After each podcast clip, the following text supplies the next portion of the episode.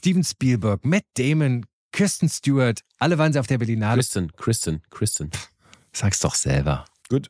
Von den großen Geschichtenerzählern zu den noch größeren Geschichtenerzählern Zelensky, Biden, Putin. Mittendrin im Informationskrieg heute bei Tage wie diese. Tage wie diese. Das Wochenwichtigste aus Politik, Gesellschaft und Kultur.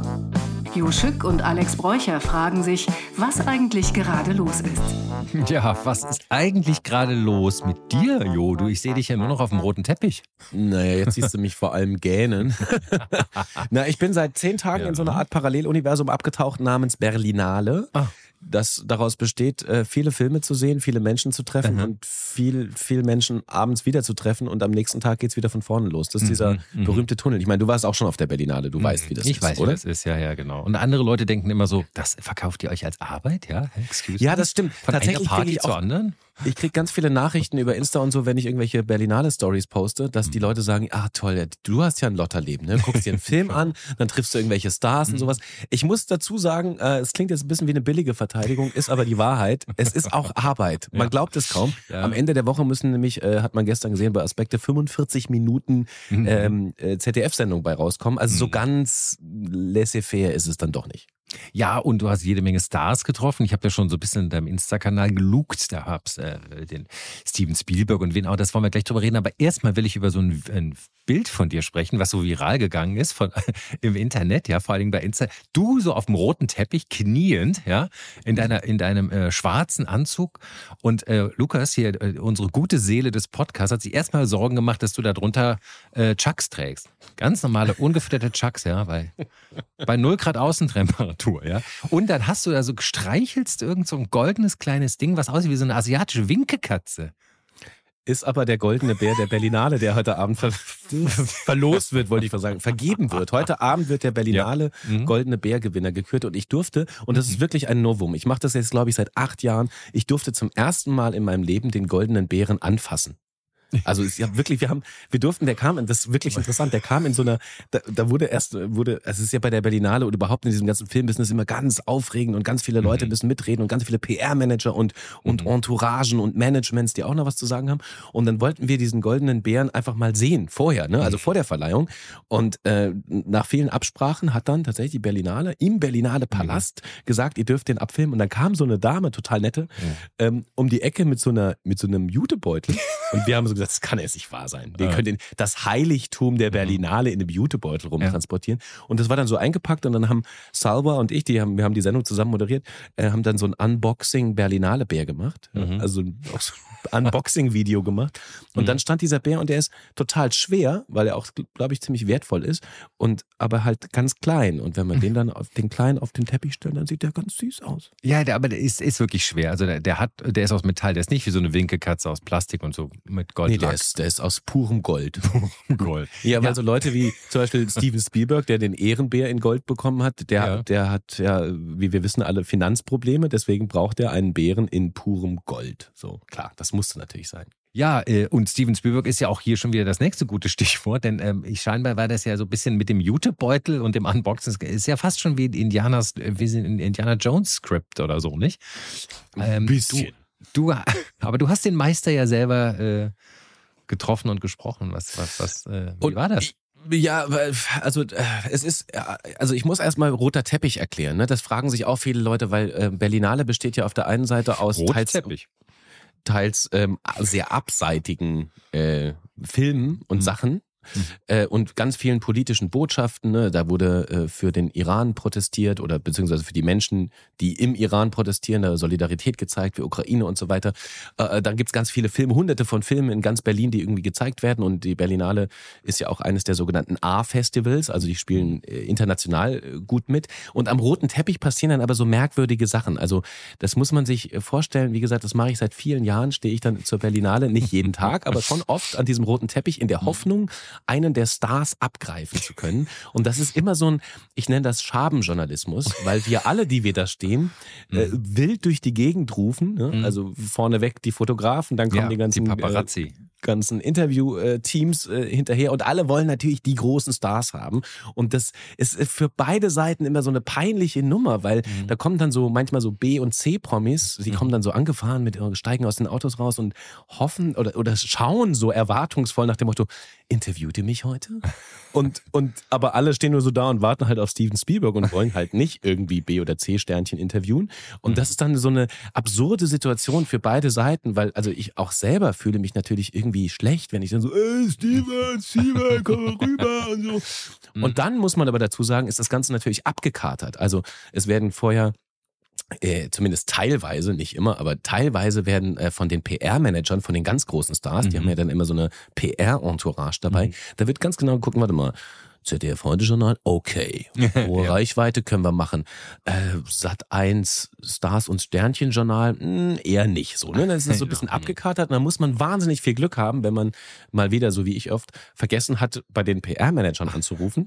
Vorher muss man wahnsinnig viel Glück haben, dass das dann auch passiert. Mhm. Und in diesem Jahr, aus irgendeinem Grund, vielleicht, weil ich inzwischen also negativ gesagt eine gewisse Abgewichstheit an den Tag lege und positiv gesagt eine gewisse Routine äh, mir mhm. erspielt habe mhm. ähm, äh, und, und vielleicht auch deswegen nicht mehr also nicht mehr so ganz hart und heiß hinterher renne, da klappt es dann irgendwie doch besser mit so einer gewissen Lockerheit. Mhm. Zum Beispiel stand ähm, auf einmal Matt Damon neben mir, der kann irgendwie der mit Damon, ja, der fast keine Interviews gegeben hatte, der stand dann so da und hat dann am Ende des roten Teppichs, da ist unsere, unsere Position immer, an der wir stellen, das ist eigentlich eine blöde Position, weil die Leute sind schon einmal komplett durch, ne, nach den mhm. Fotos, nach den Interviews und dann stehen sie da zum, zum Begrüßungsfoto mit, mit der äh, Festivalleitung zusammen und dann stand Matt Damon wirklich, also in Greifnähe und dann habe ich dann so rübergegriffen und gesagt, äh, Matt, excuse me?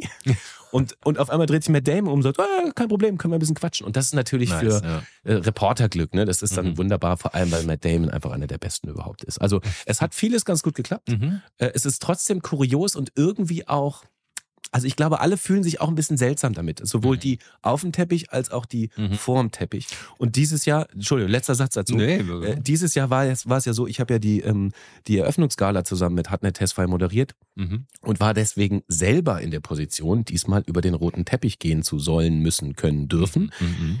Ich finde rote Teppiche von der Seite genauso unangenehm. Und deshalb konnte ich das wirklich mal so miterleben, wie das ist. Dann kommt man, ne, wird man mhm. Blitzlichtgewitter und dann steht man da und alle sagen, ey, Hartnett, komm mal rüber, kannst du mal alleine, wer ist der Typ? Geht, der soll mal weg. der soll mal weg, der Typ. Und es ist also alles Hier für alle Seiten so ein bisschen, bisschen unwürdig. Naja. Und, ähm, und dann, und dann läufst du darüber und dann treffe ich auf einmal meine ZDF-Kollegen, die dann ne, auf der mhm. anderen Seite stehen und so, mhm. äh, hi, und es ist, also. Sah schon schick aus. Bisschen, bisschen, ja, es sah schick aus, aber es ist schon mhm. auch irgendwie eine sehr seltsame Welt, mit der ich persönlich zumindest, also ich finde rote Teppiche bis, äh, bis zu meinem Lebtagende komisch. Das ist irgendwie alles eine seltsame Show für, ja, für seltsame ja. Sachen, für Galas und so, weißt also für so. Ja, man, man, muss das so ein bisschen grounden. Zum Beispiel, ich, ich stelle dir jetzt mal so eine Grounding-Frage, ja. Was ja, ist zum Beispiel, wenn du stehst da hinter diesen Absperrgittern, ja? Also mhm. nicht in dem Fall, wo du auf dem roten Teppich standst, als ja. du die äh, Eröffnung moderiert hast, sondern wenn du selber einer von den Reportern bist, neben den Paparazzi, die da rumschreien, so, äh, äh mhm. Foto. Und du stehst in dieser Kälte. Ne? Es ist mhm. Februar in Berlin, ja. es ist bitterkalt. Du hast nur deine schicken Schuhe an, die dünnen, und keine, keinen Mantel, weil es besser aussieht, wenn du gefilmt wirst. So, jetzt stehst du da drei Stunden in dieser Kackkälte. Was ist denn, wenn du mal auf Klo musst? Ja, das ist nicht vorgesehen. Siehst du? Das ist, also das ist einfach nicht vorgesehen. Das also ist richtig, wirklich, also, also Dollar deswegen, einhalten oder, oder, oder einfach laufen lassen? Ja, einfach nichts trinken. Oder hast du so eine Herrenwindel dann? Nee, ich habe ab morgens trinke ich noch einen Kaffee. ja. So um neun. Ja. Und äh, wenn ich da, ah, ja, um neun bin ich schon das ist so, ja. 8.30 Uhr und danach trinke ich nichts mehr. Ja, ja. Damit ich, weil das Schlimmste, ich habe auch gestern gedacht, Es ist so, oder? Hab dann mittags was gegessen und ohne Scheiß ich habe was gegessen und es war so ein komischer, so, so, so ein mexikanischer Fladen, mhm. ganz ekelhaft. Mhm. Habe ich mir reingezwängt, weil wenn man mhm. zwischendurch oft nicht zum Essen kommt. Genau. Und dann meinte ich so, oh, mir ist ein bisschen übel. Und dann meinte mein Kameramann, das wäre so lustig, wenn du jetzt Steven Spielberg vollkotzen würdest. genau. Und ich habe gedacht, na ja, also lustig, weiß ich ja. nicht, ja. aber zumindest äh, wäre es mal, wäre es mal eine gute Meldung. Aspekte-Moderator kotzt Steven Spielberg voll. Ja, oder wenn du dann so die ganze Zeit so, so rumdruckst, so mit den Beinen, so, mm, oh, ich muss mal das, ey, Leute, ist gerade kein Auto in sich, ich flitz schnell nach hinten und du gehst so mit dem Mikrofon angeklipst am Klo und stehst dann neben Matt Damon und, ne, Ja. Gut. Auf der anderen Seite, also ne, um das mal klar zu machen, ne? nicht, dass es jetzt wieder heißt, oh, der abgehobene Typ, der so, hm. es ist auch ein Job, der durchaus sehr viel Spaß macht, der bereitet mir Freude und ich mache mhm. ihn gerne. Aber du hast recht, äh, dieses Jahr ist es nicht ganz so schlimm. Wir hatten irgendwie acht Grad, kann man es irgendwie aushalten. Wir haben aber da auch schon im Schneegestöber bei minus zwei Grad gestanden, irgendwie zweieinhalb Stunden. Und danach bist du echt, da bist du echt im Sack. Ne? Ja, ja. Da, da, da geht nicht mehr viel. Das ja. zieht dir auch die ganze Energie irgendwie raus. Und dann ist es dann oh, nicht immer nur, wie sagt man so schön, aus in den 80ern, vergnügungssteuerpflichtig.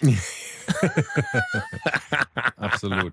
Na gut, also das war, äh, das war die, die Vorrede, sozusagen das Vorspiel zum roten Teppich. Und wen hattest du denn so, äh, was ist dir denn so Interessantes widerfahren in, in, in deinen Interviews? Naja, die, also ich meine, es waren ja dieses Jahr wirklich zum ersten Mal seit langer Zeit wegen Corona und mhm. Co. Ähm, wieder wirklich der internationale Filmzirkus ist nach Berlin gereist. Das mhm. muss man wirklich sagen. Also Kristen Stewart als die äh, Jurypräsidentin, die kennen viele noch aus äh, hier äh, bis in den Morgengrauen, genau, mhm. Twilight. Ähm, und die hat noch ganz viele andere große Sachen gemacht und hat auch diverse Preise gewonnen. Mhm. Äh, Gerade zum Beispiel Spencer, äh, da spielt sie äh, Prinzessin Diana und sowas. Also das mhm. ist, ist ein echter Star, das kann man so sagen. Anne Hathaway war da, Peter Dinklage war da, ähm, den wir aus Game of Thrones unter ja. anderem kennen. Mhm. Ähm, das sind schon Dinger. Äh, Sean Penn war da und jetzt mhm. diese Woche, also jetzt gerade zum Ende der Woche, Kate Blanchett, äh, Nina Hoss und, und eben Steven Spielberg. Und das ja. muss man ehrlich sagen, mhm. ich bin also ich bin überhaupt kein Star-Anhänger. Ne? Ich weiß nicht, wie mhm. dir es geht, aber ich finde, also ich finde Stars nicht gut, weil sie Stars sind, sondern mhm. weil sie was machen. Und wenn man sich mhm. mit diesem Spielberg so ein bisschen auseinandersetzt, ne, also ähm, ich glaube, 60 Mal Regie geführt, 30 mhm. Drehbücher geschrieben, 180 Mal Produzent, mhm. ohne Ende Filmpreise. Mhm. Der Mann ist der Erfol also kommerziell erfolgreichste Regisseur aller Zeiten. Es gibt mhm. keinen, der mehr erfolgreiche Filme gemacht hat. Der steht zwar für Popcorn-Kino und so weiter, aber mit dem mal ins Gespräch zu kommen und der hat eine der hat eine Pressekonferenz gehalten und als der Moderator sagte, ja, jetzt müssen wir hier mal Ende machen, weil wir müssen jetzt mal weiter, hat er gesagt, ach nee, komm, lass noch mal ein paar Fragen ja. zu. Und das ist wirklich bemerkenswert, weil er auch ganz intensiv über Filmemachen gesprochen hat. Mhm. Und das fand ich wirklich ähm, beeindruckend. Er wurde gefragt zum Beispiel, wie viel Rolle ähm, denn die Schauspielführung und Effekte und so weiter für einen Film bei ihm äh, leisten, weil er hat E.T. gemacht und Indiana mhm. Jones, da knallt's und bummt's ja an jeder Stelle. Und er sagt er, es ist ein bisschen egal. Hm. Hauptsache, mhm. äh, die Story stimmt. Ah, Wenn ja. du eine gute Geschichte hast, mhm. dann erzähl die gute Geschichte. Und jedes einzelne Teil, jede einzelne Szene, mhm. jeder einzelne Darsteller oder Darstellerin muss sich dieser Geschichte unterordnen. Und wenn du jetzt einen Film machst, wo einer, irgendein Schauspieler eine ganz tolle Rolle spielt, aber die mhm. Geschichte kacke ist, dann sagt er, dann lass den Film sein. Und das mhm. fand ich sehr, sehr spannend, weil es ja genau das, worüber wir mhm. nun in den letzten Wochen und Tagen schon so oft gesprochen haben, aufs Narrativ kommt's an. Absolut absolut. Ja, Nicht und das, Politik, ja. Mhm. Genau, und er sagt, it's not on page. If it's not on page, it's not on stage. Mhm, genau. It's all about the story. Also nicht not on page, er sagt im Grunde, also äh, es muss alles schon im Drehbuch enthalten sein. Wenn es mhm. im Drehbuch nicht steht, kann man es halt auch anders nicht mehr retten. Das ist auch eine interessante Sache, weil natürlich in Amerika schon sehr lange das, das Drehbuch als, als sozusagen Kern der Kreativität angesehen wurde. Hier wurde es ja, glaube ich, lange nicht ganz so angesehen, aber ja, die Drehbucharbeit ist deswegen ja auch so eine diffizile Sache. Deswegen arbeitet man ja oft auch jahrelang an diesem kleinen an dieser kleinen Drehvorlage. Ja. ja, aber erzähl doch mal ein bisschen aus dem Nähkästchen. Also, ähm, Ladies and Gentlemen und alle anderen. Mhm. Alex Bräucher ist ja Drehbuchautor. Mhm. Was ja. ist die größte Herausforderung? Sind es die TV-Redakteure oder die Kreativität oder was? Naja, es ist ja mittlerweile sind die Abnahmemärkte ja nicht mehr nur noch TV. Wir haben ja die Streaming-Dienstleister, Kino war eine Zeit lang ja auch tot, gibt's ja auch wieder. Und äh, Mediatheken. Und da ist jedes Mal ist das Nutzungsverhalten ja ein ganz anderes. Ne? Also während es manchmal ähm, Fernsehfilme werden zwar auch wiederholt, sind aber sozusagen eigentlich ja so ein Einzelstück. Im Streaming muss es ja alles ein bisschen anders funktionieren, auch langfristiger halten oder zum Beispiel traveln können. Also es muss auch in andere Länder traveln können, also sprich auch dort gutierbar sein. Und das, man sagt dann auch durchaus, äh, in euren Kreisen sagt man, mhm. kann der Stoff traveln, ja? Ja, genau. Und ihr wundert euch, warum sich manche Leute über euch lustig machen. Nein, aber, aber, aber du sprachst jetzt zum Beispiel über das Narrativ und die Veränderung von Geschichten. Und bei, ja. bei Steven Spielberg hat ja sozusagen ein wahnsinnig breites Oeuvre. Ne? Also ich glaube, jeder hat seine Angst vor den, vor den Tieren des Meeres und vor den Haien von Steven Spielbergs Der Weiße Hai. Ja. Das ist, glaube ich, jeder hat. Äh, der hat den Glauben an die Natur kaputt gemacht. naja, der hat aber auch Schindlers Liste gemacht, ja. Und ja. er hat E.T. gemacht, aus, das ist schon ein bisschen älter, aber ja, also genau, ein großer Mann. Aber ähm, letztendlich, ich finde, äh, wir haben darüber gesprochen, wie die Stories sich verändern. Und hast du es vielleicht auch bemerkt? Wir sind ja jetzt nicht mehr ganz 20, also wir sind ja beide schon ein bisschen über 30.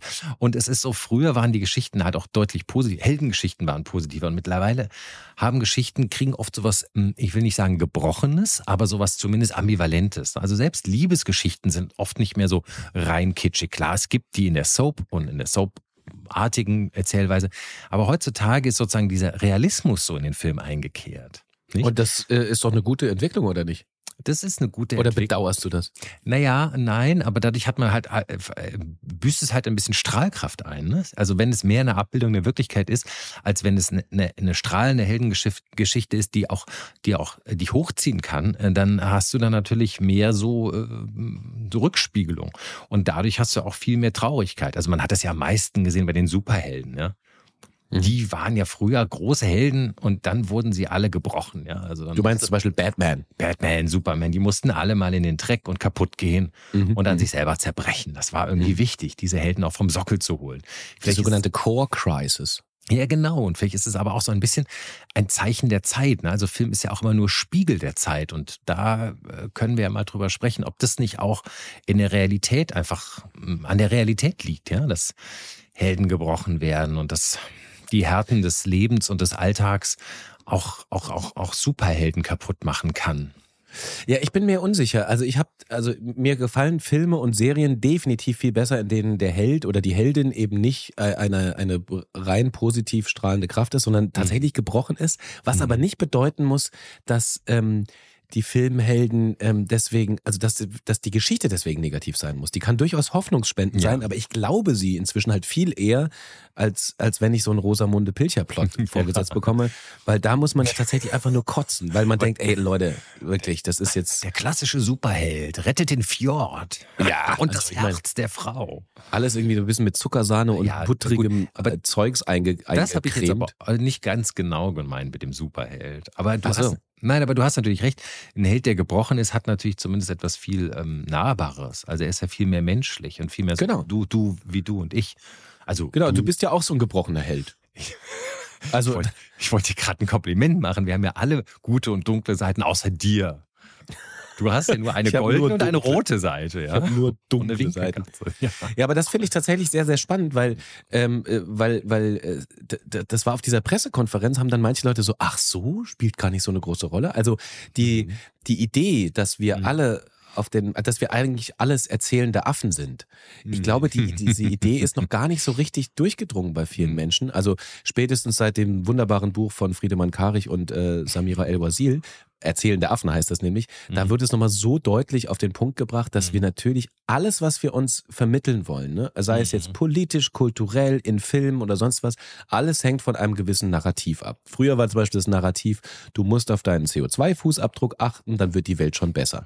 Dieses mhm. Narrativ, erfunden von der Ölindustrie, hat sich inzwischen gewandelt. Jetzt, mhm. jetzt suchen alle nach besseren Geschichten, wie man zum Beispiel mit Klimawandel umgehen kann. Und das ist also eine sehr existenzielle Frage. Das heißt, das, was Spielberg da macht auf so einer Berlinale, das hat ganz viel mit menschlicher Existenz zu tun. Und deswegen mhm. finde ich das so wahnsinnig spannend, dass er das nochmal so eindrücklich auf den Punkt gebracht hat mhm. und dass da so manche ähm, äh, leuchtende Augen von entstanden sind. Weil darum geht's ja die ganze Zeit.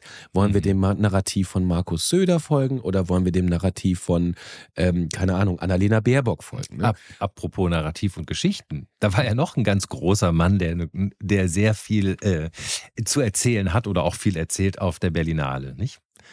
Äh, du meinst den Zelensky. ukrainischen Präsidenten? Ja, genau. Ja. ja. Der war bei der Eröffnung. Was hat der genau. da eigentlich gemacht? Der, ja. Naja, also die Eröffnung, das haben manche Leute mhm. kritisiert, die war natürlich voll von dem, was eine Berlinale ausmacht, nämlich auf mhm. der einen Seite Feier des Films und auf der mhm. anderen Seite äh, Einbettung in politisches Zeitgeschehen. Und es war von vornherein natürlich eindeutig klar, dass die Berlinale sich solidarisch zeigt mit den Menschen in der Ukraine einerseits und mit den Menschen im Iran andererseits. Dazu sollte auch noch Film gefeiert werden. Also das heißt, mhm. Eröffnungsfilm-Crew war da und der ist jetzt nun wirklich nicht besonders politisch gewesen, der Film. Ähm, und dazu haben noch äh, Claudia Roth, die Kulturstaatsministerin, die Berlins Regierende, ne, mhm. Giffey hat, haben geredet. Also das war, war schon dick aufgeladen mit viel Solidaritätsbekundung. Manchem habe ich Mhm. danach gehört, die Ja. dann gesagt haben, naja, du hast es so einigermaßen gerade so okay gemacht, aber mir war das ein bisschen zu hart. Und genau da, die Frage habe ich mir gestellt. Ja. Wenn die Leute recht haben, hilft es der Sache, wenn die Geschichte immer und immer und immer wiederholt wird. Also Mhm. ne, wir sind uns ja alle einig, also du und ich zumindest und wahrscheinlich die meisten unserer HörerInnen auch, dass, äh, dass Solidarität mit Ukraine quasi außer Frage steht. Ne? Das ist ja, ist ja vollkommen klar. Das ist natürlich auch allen bei einer Berlinale Gala-Eröffnung vollkommen klar. Mhm. Die Frage ist, ob die Botschaft sich abnutzt, wenn man sie ein zweites, ein drittes und ein viertes Mal erzählt. Und wenn dann noch Zelensky auftritt, Mhm. könnte es sein, dass der eine oder andere sagt, ich, du, ich bin auf deiner Seite, aber ich kann es nicht mehr hören. Und das wäre natürlich für die Sache vielleicht dann schwierig. Was meinst du? Ja, du meinst, Zelensky ist bisschen, äh, ist ja quasi theoretisch hält er gerade überall eine Rede. Ne? Also ich meine, er war, war, äh, er war gerade in den Staaten, jetzt hat er die Berlinale eröffnet. Also ich war abgehört hier an den Berliner Universitäten, hat er auch für den Studierenden Videovortrag gehalten. Also er, ich glaube, er nutzt quasi jede Rampe und jedes, äh, jede Möglichkeit irgendwie zu sprechen. Und du hast ihn ja gehört, der hat halt verdammt gute Redenschreiber. Ne? Der ist ein guter Rhetoriker. Also das muss man sagen, weil es haben, glaube ich, viele Leute auch im Saal bei der Berlinale erwartet, er hält wieder eine Rede, wie man die schon, keine Ahnung, im US-Senat oder Ja. vor der Mhm. EU oder so gehört hat, wo es am Ende darum geht, äh, wir brauchen mehr Panzer. Zum Mhm. Beispiel, ne? Mhm. Das hat er komplett ausgespart, weil, und das ist natürlich sehr intelligent, ähm, der Redenschreiber ist ein, ein, also der ist wirklich fantastisch, weil Zelensky hat seine Rede komplett eingebettet in einen, in den Filmkosmos. Also er hat angefangen über Wim Wenders und Himmel über Berlin zu sprechen, über die Engel, die über die Mauer fliegen und hat dann die, diese Metapher genommen und hat sie auf die Ukraine übertragen und hat Mhm. darüber gesprochen, dass jetzt das Film und Kunst und Kultur durchaus dazu beitragen können, dass Mauern auch eingerissen werden und hat eine ganz, ganz großen Bogen Berlinale Ukraine gemacht. Und das war nicht aufgesetzt, sondern das war, das hatte Hand und Fuß. Mhm. Das hat ganz viele Leute im Saal überzeugt. Will sagen, ähm, der hat jetzt, also der ist ja nicht doof, ganz offenbar, sondern er hat jetzt gewusst, wenn ich jetzt nochmal eine Panzerrede halte, hm, dann, Mhm. dann nutzt sich das vielleicht ab. Und deswegen hat er eine ganz kulturige, Mhm. filmspezifische Rede gehalten, was die Leute überzeugt hat. Er ist aber natürlich auch von Haus aus Schauspieler, darf man auch nicht vergessen. Also, ah, kann er das? Ne? Der kann, weiß wahrscheinlich auch, wie man eine Audience bekommt und wie man eine gute Speech hält, aber ähm, er ist halt auch Schauspieler, kommt ja aus der Industrie letztendlich, also aus der, aus der Filmindustrie, ist ihm jetzt auch nicht fremd. Also aufgesetzt ist es vielleicht in dem Fall auch nicht. Da finde Genau. ich, ist es, ja. hm. Genau, gar nicht. Also er Ja. weiß, Mhm. wie man halt eine Geschichte erzählt, eine gute. Mhm. Und er hat offenbar Leute um sich herum, die das auch wissen. Und Mhm. ähm, das beeindruckt schon, weil wir sind natürlich neben den ganzen militärischen Konflikten und den vielen Toten, die wir täglich zu beklagen haben in der Ukraine, äh, ist das Ganze natürlich, und das sehen wir jetzt an allen Stellen und Ecken und Enden, äh, wir sind, befinden uns in einem Informationskrieg. Ne? Das wird ja auch Absolut. von allen Seiten Mhm. so genannt. Das Ja. heißt, es geht auch um die Deutungshoheit. Und da kommt es natürlich gerade in einem Informationskrieg darauf an, wer erzählt die beste Geschichte? Was Ja. verfängt am besten? Wie überzeuge ich Bevölkerung? Wie überzeuge ich Staatenlenker und so weiter? Das, äh, das fand ich diese Woche so beeindruckend, als äh, Joe Biden Ja. versus ähm, Wladimir Putin äh, gesprochen haben. Die beiden, die ihre Riesenreden gehalten haben vor diesem also bei Putin war es ja nicht überraschend, dass er in diesem propagandistischen Ja. Riesenbau sitzt, auf dieser, auf dieser Bühne, der kleine Mann, der alles im Griff hat, Ja, genau. äh, vor, vor seinem Publikum, das ist alles durchinszeniert. Aber Joe Biden Mhm. vor dem Palast in, in Polen, in Warschau, Mhm. das sah auch ganz schön krass aus. Also Mhm. einer der Kommentatoren hat gesagt, das sieht ja ein bisschen aus wie chinesische Propaganda. Hauptsache fett, groß, Lichter. Das Ja. war schon, also mit Absicht quasi der Propaganda-Gegenschlag, Mhm. oder nicht? Ja, ja, stimmt. Wobei andererseits das Bild davor, einen Tag zuvor von Biden mit Zelensky in Kiew, der Überraschungsbesuch ist ja auch enorm. Ne? Also wie kriegt man so einen US-Präsidenten da so safe rein? Und ich weiß nicht, ob du es gelesen hast, wie die Reise geplant wurde. Der ist nach Deutschland geflogen, da wurde die Maschine getankt, da hat man den Transponder ausgeschaltet, also dass das Flugzeug kein Signal mehr gibt, ist nach Polen geflogen und dann ist er tatsächlich mit dem Zug bis nach Kiew gereist, die zehn Stunden. Also so, wie es alle gemacht haben, Baerbock und wer auch immer davor. Schon enorm, ne? Also dass er sich das auch traut, ne? weil er sich, man hätte es irgendjemand spitz gekriegt in Russland, hätten die gerne, glaube ich, mal so einen Zug hochgejagt. Aber auch das war zu hören über die Reiseplanung. Kurz vor Antritt, äh, vor, vor, vor Ankunft, also mehrere Stunden vor, haben die Amerikaner die Russen offiziell darüber informiert. Nach dem Motto, macht jetzt mal keinen Fehler und greift zufällig Kiew an, Mhm. wenn unser Mhm. Präsident da ist, sondern das heißt jetzt natürlich, also kurze Feuerpause. Das, sonst wisst ihr, was euch blüht. Ganz enorm aber so ein Ding. Ne? Und letztendlich schon auch mutig von beiden. Ne? Er ist da ja durchspaziert vor der Marienkirche gemeinsam mit Zelensky. Und währenddessen kam quasi live, wie bestellt, der, der, der, der Fliegeralarm, ne? also die Sirenen heulten. Ja, wobei Hart, du ne? sagst das mutig auch von beiden, das habe ich auch oft gelesen, aber da würde ich Mhm. ein kleines Fragezeichen dahinter stellen. Ja. Also, also natürlich symbolträchtig und auch Ja. äh, mutmaßlich zum richtigen Zeitpunkt. Ich will das gar nicht insgesamt kritisieren, aber die Frage äh, finde ich schon erlaubt, war das wirklich so mutig? War der Mann wirklich Mhm. ernsthaft zu irgendeinem Zeitpunkt äh, gefährdet. Ich meine, man hört dann immer, es war der erste Präsidentenbesuch in einem Kriegsgebiet äh, ohne, ohne US-Truppen auf dem, auf dem Mhm. Boden. Ja, natürlich. Also ein US-Präsident ist immer gefährdet, vollkommen klar. Mhm. Aber ich kann mir nicht vorstellen, dass der so eine Reise antritt, wenn er, äh, sag mal, wenn das Risiko zu hoch ist, dass er dabei zu Schaden kommt. Ja, Deswegen würde ich das mutig mal so ein bisschen in Frage stellen. Ja, du hast recht. Andererseits, ich weiß noch, als die letzten US-Präsidenten in Berlin waren, da wurden die Gullis auf den Straßen zugeschweißt, ja, dass niemand Ja, ja, genau. kam. Da waren Kampftaucher in der Spree, ja, da waren Scharfschützen auf den, auf den, also ich meine, gut, Berlin ist natürlich auch viel dichter besiedelt und in der Ukraine haben sie sich wahrscheinlich gedacht, das ist eh gerade keiner, der jetzt zufällig eine Waffe umsonst hat und wenn da ru- russische Spezialeinheiten wären, würden sie wahrscheinlich sich auch eher um Zelensky kümmern. Also ich denke mal, der hat sich wahrscheinlich gedacht, ach, in diesem Niemandsland, weit weg von der Front, ist es nicht so gefährlich. Aber ich finde es schon, es war ein Stunt. Umgekehrt war es auch so ganz lustig irgendwie, dass er da so ja auch eigentlich nur so einen kleinen acht Meter langen Weg gemacht hat. Ne? Und dann wieder Ja. die gepanzerte Kolonne. Also ganz so, wie es aussah, so mutig und heldenhaft war es natürlich auch nicht. Er hat jetzt auch nicht die Front besucht. Aber es ist äh, auf jeden Fall festzuhalten, wir sind in einem Informations- und auch Genau. Bilderkrieg. Es Genau, ist natürlich vor Mhm. allem die Symbolwirkung Ja. Biden in Kiew. Das, das soll was heißen, das soll Mut machen, das macht es mutmaßlich auch.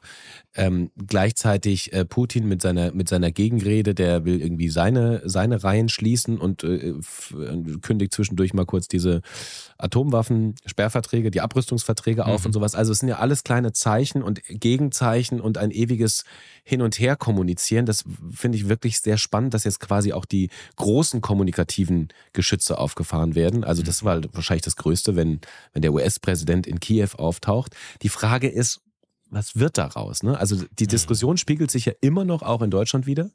Der Wagenknecht und Alice Schwarzer Brief.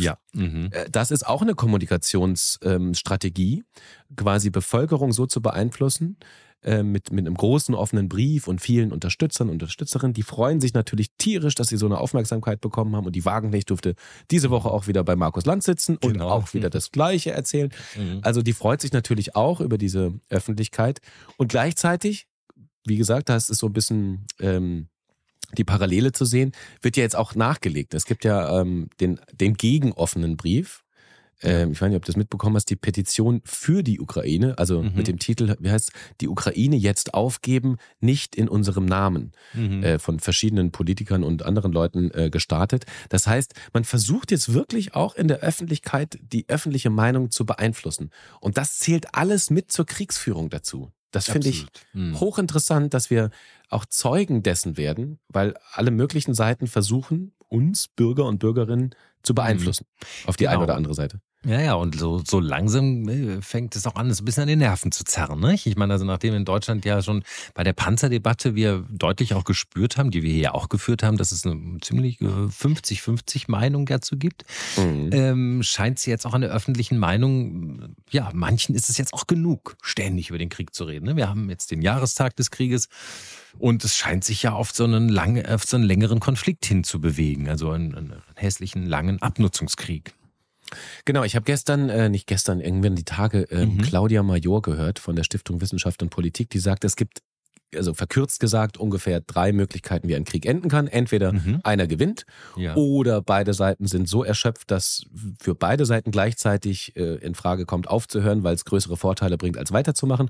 Mhm. Oder dritter Punkt, in einem der beiden Konfliktländer ähm, könnte die politisch, politische Situation sich maßgeblich ändern, sodass der Krieg nicht mehr so äh, interessant ist, wie er bisher war. Alle Ja. drei Szenarien spielen aktuell keine Rolle, weil es wird aktuell keiner gewinnen. Der Ja. Erschöpfungszustand ist zwar da, aber noch nicht ausreichend genug.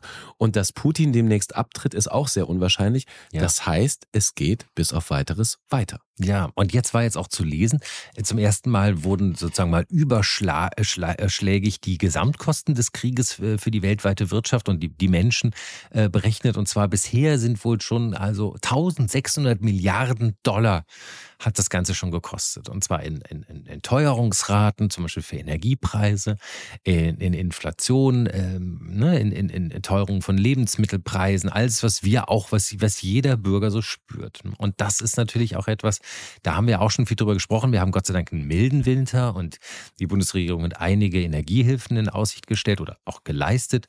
Aber das ist natürlich ein Punkt, der nagt auch an den Bürgern. Ne? Es geht da jetzt nicht nur darum, dass man einen, einen ungerechten Krieg äh, äh, äh, vielleicht beenden möchte, sondern das kostet halt auch jeden einfach real Geld. Ja, aber gibt's, äh, äh, siehst du eine Chance? Also ich meine, alle werden gerade gefragt, ähm, mhm. siehst du eine Chance, wie dieser Krieg schneller enden könnte? Eigentlich gar nicht. Es gibt ja immer wieder so Spekulationen über den Gesundheitszustand von, von Putin, ja, dass er möglicherweise nicht mehr so lange durchhält. Man weiß es nicht. Das ist ja letztendlich wirklich hochspekulativ. Ähm, Nawalny hat sich ja aus dem, aus dem, aus dem Gefängnis über seine, äh, über seine Organisation auch gemeldet und hat gesagt, es muss, letztendlich muss auch Putin weg, damit es einen Wechsel gibt. Man weiß halt ja, nicht. Der oppositionelle Nawalny im Knast. Der Oppositionelle, mhm. genau, ja. Mhm. Man weiß halt nur nicht, ob letztendlich, äh, wenn man den, den, Kopf dort abschlägt, ob dann in dieser Hydra nicht irgendwie gleich fünf neue Köpfe nachwachsen, die der gleichen Organisation entstammen. Also für einen echten Umschwung, ja, der vielleicht von den mhm. Bürgern getrieben ist, ist mhm. bitte kein Bürgerkrieg, aber äh, sehe ich jetzt keine Anzeichen. Ich mhm. äh, denke, dass wie in vielen Diktaturen ist die Bevölkerung so gehirngewaschen von der, von der Propaganda der eigenen Presse, so abgeschirmt gegen andere Informationen, dass es, glaube ich, schwierig wird. Jetzt sagt Claudia Major, die ich gerade zitiert habe, schon, mhm. Kriegsmüdigkeit in Deutschland ja. ist ein enormes Risiko für die Ukraine. Wie mhm. kriegsmüde bist du? Ähm, ich bin nicht kriegsmüde, aber ich muss auch ehrlich sagen, also Leute, die, ähm, die wirklich, die wirklich ganz wenig Geld haben oder an der Armutsgrenze leben. Ich denke immer an die armen Rentner, die ich hier sehe, die irgendwie Bierflaschen aus den Mülleimern rauszerren, eine Bierflasche, die 8 Cent Pfand hat, weißt du, und damit irgendwie in ihrem Hacken Porsche sammeln gehen, um um die Runden zu kommen. Für die ist, glaube ich, so eine Energiekrise ein richtiges Thema. Ja. Und wenn ich mir denke, dass die Leute dann nicht heizen können, weil sie kein Geld haben, dann tut's mir schon in der Seele weh. Also ich glaube, ich wünsche mir den, das Ende des Krieges natürlich nicht nur, weil dass die Leute hier keine finanzielle Belastung haben, sondern dass auch die Ungerechtigkeit aufhört, dass der Krieg aufhört. Also ich ähm, bin es nicht, aber ich höre es natürlich auch aus meinem Umfeld, die Leute haben keinen Bock mehr und die wollen auch letztendlich nichts mehr von Krieg hören. Da sind wir aber wieder in der, in der Kommunikationsdebatte drin, die wir heute führen. Mhm. Das ist ganz interessant, denn ich, äh, das wäre auch mein Appell, mhm. dass ähm, die Politik dafür sorgen muss, die richtige Geschichte zu erzählen. Die richtige Geschichte heißt nämlich nicht, weil in der Ukraine gerade Krieg geführt wird und wir die Ukraine unterstützen, müsst ihr hier äh, äh, eure Heizung runterdrehen mhm. oder müsst hier leiden, sondern die Politik muss dafür sorgen, dass, ähm, dass arme Menschen in Deutschland und es gibt eine steigende Zahl von armen ja. Menschen, ähm, dass die aufgefangen werden und man muss ihnen aber auch erklären, dass das eine mit dem anderen nicht direkt zusammenhängt. Mhm. Ich glaube, das ist ein, also das haben wir die, die, sagen wir mal, die Fehler der letzten Jahre in Sachen soziale Ungleichheit, äh, soziale Ungerechtigkeit, die kann man jetzt nicht, und das werden natürlich, die, die, die Scharfmacher machen das natürlich, äh, einfach auf, die, auf den Ukraine-Krieg, äh, auf den Krieg in der Ukraine äh, mhm. quasi übermünzen und damit begründen. Das ist absurd. Was den letzten 10, 20 Jahren verpasst worden ist in Sachen sozialer Ungerechtigkeit, hat erstmal, es wird zwar jetzt verstärkt durch den Krieg gegen die Ukraine, aber hat erstmal damit gar nicht so viel zu tun, denn ehrlicherweise Geld ist ja da. Ne? Ja, und es gibt ja noch einen ganz anderen Aspekt, der nämlich äh, heißt, es geht ja auch eigentlich um unsere eigene Sicherheit. Also selbst den Kriegsmüden, die jetzt sagen, ach, was sollen wir jetzt noch alles der Ukraine da hinten stellen, ähm, denen muss man sagen, es geht letztendlich auch um unsere Sicherheit. Und in diesem Zusammenhang habe ich letztens in einem, ähm, auf einer Veranstaltung von Professor Ulrich Seibert ähm, unseren Justizminister Marco Buschmann getroffen. Und der hat da ein bisschen nochmal zu ausgeholt, dass es nämlich letztlich nicht nur um altruistische Gründe gibt, die Ukraine zu unterstützen. Wenn Wladimir Putin merkt, dass sein Kalkül richtig wäre in der Ukraine, wenn er dieselbe Erfahrung machte wie 2014, steht der nächste Nachbar an. Und das sind nach Überzeugung der dortigen Freunde die Staaten im Baltikum. Die schon permanent Gegenstand von subversiven Aktionen, von Destabilisierungsaktionen sind und auch von Cyberangriffen. Und würde Wladimir Putin diesen Schluss ziehen, dass er sich jetzt das Baltikum vornehmen kann, dann wissen wir, diese Freunde sind NATO-Partner, das sind EU-Staaten, wir sind ihnen in doppelter Weise zur Verteidigung verpflichtet. Das heißt, wenn wir heute einen sehr hohen Preis bezahlen dafür, dass Russland in der Ukraine verliert und die Ukraine selber erfolgreich ist bei der Verteidigung ihres Territoriums, dann ist es ein hoher Preis. Aber ein Preis, den wir in Geld zahlen und den nicht später in einem großen europäischen Krieg in Blut zu zahlen. Und deshalb will ich sagen, es ist richtig, was wir da tun. Es ist notwendig, was wir da tun. Ja, es ist eine schlimme Zumutung für uns alle. Aber eine viel größere Zumutung wäre es, wenn wir nicht handeln. Denn dann riskieren wir eine Eskalation wie 1938. Die Lunte an der Bombe glimmt. Tube. Tja, Buschmann. Ich bin, ich bin ja mhm. wirklich kein ähm, Buschmann-Fan in dem mhm. Sinne, aber ich finde, also ich würde alles unterschreiben, was er sagt. Ich finde interessant, welche Worte er wählt. Ne? Ja. Die, Lunte, die Lunte an der Bombe brennt. Ja, oder, Nein, oder damit wir nicht in einem großen europäischen Krieg statt in Geld in, Ö, äh, in Blut bezahlen. Oh lala. Ja, das habe ich auch mal geschluckt, ja. Gut, du hast aber auch gesagt, äh, also das ist ein paar Wochen her, diese Veranstaltung. Es war eine private Veranstaltung. Warum bist du denn auf einer privaten Veranstaltung mit dem Justizminister? War welche Veranstaltung? Also ich meine, ich dachte schon, bei, weißt du, Berlinale, bis Bieber. Oh, warte, warte mal kurz, Biden ruft an. Sekunde, ich muss kurz das Handy. Nee. Nein, wie gesagt, das war bei einem ehemaligen äh, Professor aus dem Hause, der da eine Kunstsammlung hat und dort hat Buschmann gesprochen. Ja, die kennen sich und ich war geladen. Hm. Aha, aha, aha. Gut, zurück zum Inhalt. Äh, ja. ähm, Falls ihr euch auch darüber aufregt, auf welchen Veranstaltungen Alex Bräucher sich so rumkommt, schreibt uns einfach. Tage wie diese Podcast auf Instagram. Direktnachrichten bitte gerne an Alex adressieren. Nee, zurück zum, Podcast, äh, zum, zum Dings. Er hat natürlich vollkommen recht. Genau. Das ist genau das Narrativ, was ich glaube, das ist jetzt schon ein paar Wochen alt, dieser O-Ton. Ich glaube, dieses Narrativ wird gerade zu wenig bemüht. Das ist eigentlich ähnlich das, was ich vorhin ja. gesagt habe. Man muss uns den Menschen insgesamt immer wieder klar machen, pass auf, die Alternative zur Nichtunterstützung, äh, zur Unterstützung ist, mhm. es geht uns noch schlimmer. Ja, und wir könnten einen NATO-Bündnisfall bekommen, was er ja angedeutet hat. Ja, und er hat ja auch äh, zu Recht gesagt, wir haben Putin damit durchkommen lassen, dass er die Krim, Krim annektiert hat. Das war schon mal ein großer Fehler. Da haben wir einfach so weitergemacht, als ob nichts war. Ähm, und letztendlich als nächstes sind die nächsten Staaten dran. Ne? Also ich meine, das sagt er, das wissen wir von unseren Diensten. Das ist ja auch so ein bisschen, das ist so Politikersprech, ne? Die mhm. Geheimdienste wissen das, ja. Da wird schon gestichelt, ja. Und ich weiß nicht, ähm, du verfolgst es in den Nachrichten bestimmt auch. Es gibt ganz oft Grenzverletzungen von russischen Booten, gerade in den Niederlanden passiert, oder von russischen Flugzeugen ständig an der Ostsee, wo sozusagen äh, ausspioniert wird, wo unsere Energieversorgungsanlagen stehen, wie schnell unsere Verteidigung in der Luft ist und so weiter und so fort. Also also ich glaube, äh, das ist so brandgefährlich, der Ukraine zu helfen. Und ähm, das sagt Buschmann ja auch, äh, das ist teuer, das ist äh, gezehrt an den Nerven, aber es ist immer noch besser, als in den Krieg reingezogen zu werden. Und ich glaube, da kann man nichts hinzusetzen, da hat er einfach recht. Und weil er das Baltikum angesprochen hat, erinnere ich mich an die mhm. Episode, ich war ja mal in Litauen drehen, eben ja, übrigens auch im Ukraine-Krieg, und da habe ich einen Theatermann getroffen, der eigentlich, äh, also der ist, äh, ist Dramaturg, also er ist weder Schauspieler noch Regisseur, aber er mhm. arbeitet am Theater und arbeitet da eigentlich relativ viel, hat aber seinen Job mehr oder weniger auf Pause gesetzt, weil er nämlich die Cyberangriffe, die Buschmann gerade angesprochen hat, mhm. die versucht er abzuwehren. Also er hat irgendwann eine so eine so eine Guerilla-Truppe von von von Internet-Nerds quasi mhm. zusammengebaut und die versuchen wieder Gegenangriffe äh, gegen Russland zu starten. Also mhm. tatsächlich, sie versuchen, äh, russische IT-Infrastruktur hm, zu beschädigen und zu destabilisieren als Gegenangriff, weil sie sagen, wir, wir müssen das tun. Und da habe ich ihn gefragt, ähm, was die Motivation dahinter ist. Natürlich mhm. vollkommen klar, er will Russland äh, destabilisieren. Und dann sagt er, den in meinen Augen damals, in meinen Ohren damals sehr pathetisch klingenden Satz, wir kämpfen für die Freiheit Europas. Und da habe ich so gedacht, oh ja, ist doch ganz schön dick aufgetragen. Aber natürlich hat der Mann total recht. Mhm. Also er tut das, was in, seinen, was in seiner Macht steht.